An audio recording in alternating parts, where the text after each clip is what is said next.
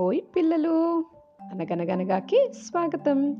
లల్లి అక్క చెప్పే ఉపాయము అనే కథని ఇవాళ వినేద్దామా మరి? పదండి పదండి.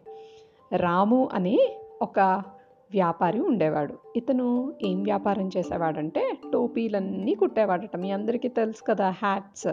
అలాంటి హ్యాట్స్ అన్నీ కుట్టి మంచి మంచి కుచ్చు కుచ్చు టోపీలు రంగురంగు టోపీలు అన్నీ కుట్టి తన ఊరు నుంచి వేరే ఊళ్ళకి తీసుకెళ్ళి అమ్ముతూ ఉండేవాడు అనమాట అలా ఒకరోజు పాపం ఒక ఊరు నుంచి మరో ఊరికి ప్రయాణం చేసి చేసి చేసి చేసి ఆలసిపోయాడు.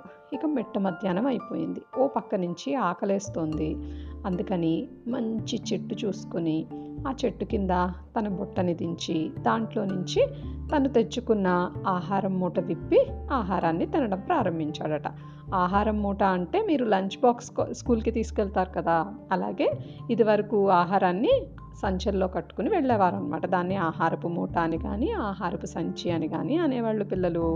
ఆహారపు మూటని విప్పి అన్నం తినేసాడనమాట భోజనం చేసేసాడు చేసేసిన తర్వాత మరి బొజ్జ నిండుగా ఉంది కదా అప్పుడు ఏమవుతుంది అసలే చెట్టు కింద ఉన్నాడు చల్లగా ఉంది. సో కొంచెం కొంచెం నిద్ర వచ్చిందట. అలా చిన్నగా కునుకు పట్టింది. కునుకు పట్టి అతను నిద్రలోకి జారుకుని మళ్ళీ లేచి చూసేసరికి అతనికి బుట్టలో ఒక్క టోపీ కూడా కనిపించలేదంట పిల్లలు. వెంటనే చూసి అరే రే రే రే నా నా టోపీలన్నీ ఏమైపోయాయి? అన్నీ నేను ఇక్కడే పెట్టానుగా. నేను పడుకునేటప్పటికి అన్ని టోపీలు ఇందులోనే ఉండేవిగా అని అటు ఇటు అటు ఇటు పరికించి చూశాడట.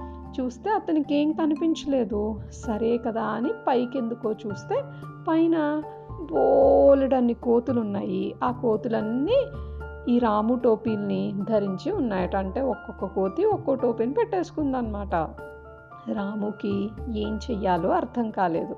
బాగా ఆలోచించాడు. ఆలోచిస్తూ అనుకోకుండా అక్కడ చెట్టు కింద ఉన్న రాళ్ళను ఒక్కొక్కటి తీసి విసురుతూ ఆలోచించడం మొదలుపెట్టాడు.